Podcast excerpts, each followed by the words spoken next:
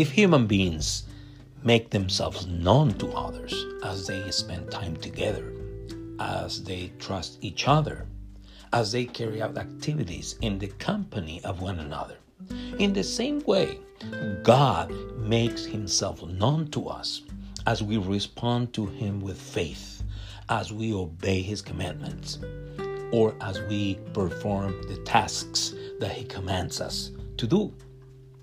You and I make ourselves known to others. What our favorite dishes are, what our favorite colors are, what our favorite recreational activities are, or what we are passionate about, or what captures our attention as we spend time together with each other, as we trust each other, or as we carry out activities in the presence of one another. Well, in Exodus 6 1 through 8, the writer of the book of Exodus registers that God, the eternal God, the great I am, the one who's always present with his own, informed Moses that he had made himself known to Abraham, Isaac, and Jacob as God omnipotent, as God Almighty, but not so as the eternal God, not so as the great I am, nor as the one who's always present with his own. This is the New King James Version of this narrative found in Exodus 6 1 through 8. Then the Lord said to Moses, Now you shall see what I will do to Pharaoh. For with a strong hand he will not let them go. With a strong hand he will drive them out of his hand. And God spoke to Moses and said to him, I am the Lord. I appeared to Abraham, to Isaac, and to Jacob as God Almighty, as God Omnipotent. But by my name, Lord, I was not known to him or to them. I have also established my covenant with them to give them the land of Canaan, the land of their pilgrimage, in which they were strangers and I have also heard the groaning of the children of Israel, whom the Egyptians kept in bondage. And I have remembered my covenant. Therefore, say to the children of Israel, I am the Lord. I will bring you out from under the burdens of the Egyptians. I will rescue you from their bondage, and I will redeem you with an outstretched arm and with great judgment. I will take you as my people, and I will be your God. Then you will know that I am the Lord, your God, who brings you out from under the burdens of the Egyptians. And I will bring you into the land which I swore to give to Abraham, Isaac, and Jacob, and I will give it to you as a heritage. I am the Lord. Now, this is the New Living Translation of the same passage, Exodus 6 1 through 8. Then the Lord told Moses, Now you will see what I will do to Pharaoh. When he feels the force of my strong hand, he will let the people go. In fact, he will force them to leave his land. And God said to Moses, I am Yahweh, the Lord I appeared to Abraham, to Isaac, and to Jacob as El Shaddai, as the Almighty, as the Omnipotent, but I did not reveal my name Yahweh to them. And I reaffirm my covenant with them. Under its terms, I promised to give them the land of Canaan, where they were living as foreigners.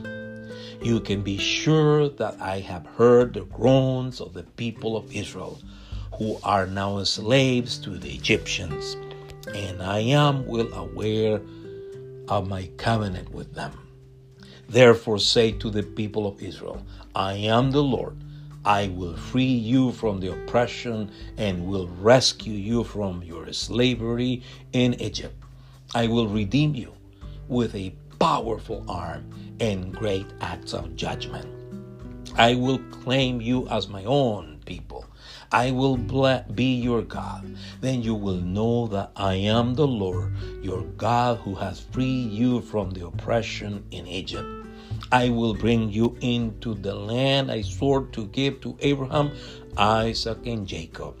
I will give it to you as your very own possession. I am the Lord. As we examine the story of this narrative, we must remember that the purpose of the book of Exodus is to bear witness about how God manifested his power or authority over the land of Egypt to deliver the children of Israel from bondage. The writer of the book of Exodus shows that God has authority over all nations, over his entire creation. Likewise, the writer of the book of Exodus testifies that God manifested his power or authority over the children of Israel in the desert on their way to the promised land.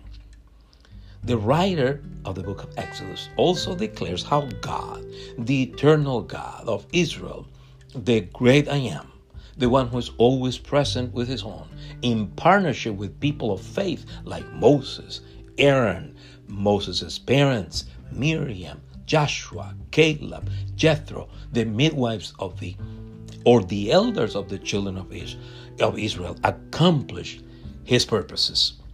In the first part of the book, the writer shows his readers how God, with his wonders, confronted and defeated Pharaoh, his deities, and all his hosts to free the children of Israel from bondage and to take them to the promised land in Canaan.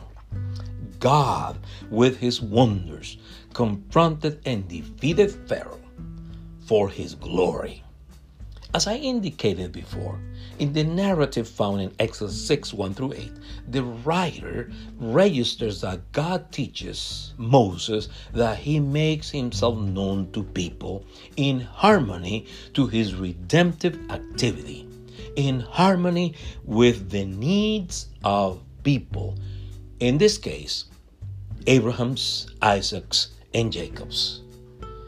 He made himself known to them as God Almighty, as God Omnipotent, and not so as the eternal God, as the great I am, as the one who's always present with his own, because both Sarah and Abraham, both Sarah, Abraham's wife, and Rebecca, Isaac's wife, could not conceive children.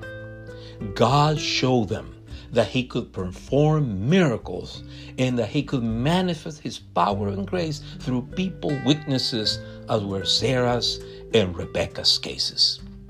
He made Himself known to Abraham, Isaac, and Jacob as the God Almighty, as the omnipotent God and not so as the eternal God, as the great I am, as the one who is always present with his own, because they needed his protection since they lived among strangers, among pagans. He made his divine attribute known to these men because he was forming a nation through which later years later he would send the Christ the Messiah, the Anointed One, the Savior of the world, Jesus of Nazareth. In Galatians 4 4 through 7, Paul bears witness of it as follows. But when the fullness of time had come, God sent forth his Son, born of a woman, born under the law, to redeem those who were under the law, that we might receive the adoption as sons. And because you are sons, God has sent forth the Spirit of His Son into your hearts, crying out, Abba, Father. So he made himself known to Moses and to the children of Israel as the eternal God, as the great I am, as the one who is always present with his own, because he will rescue or deliver them with manifestation of his power, grace, and wisdom to Pharaoh and to Egyptian and to the Egyptians. You and I must always keep in mind that God makes himself known to people in harmony with his redeeming work here on earth. At the present time, He wants all nations, all people who speak different languages or dialects to hear the message of the gospel of Christ Jesus. You and I must always keep in mind that God makes Himself known to people in harmony also with their needs. To the unemployed, God makes Himself known as His provider. To the sick, God makes Himself known as His healer. Then our response or the right response to God's manifestation of Himself is to acknowledge them, is to bless Him, is to thank Him, and also to tell others about them. Amen. God bless you.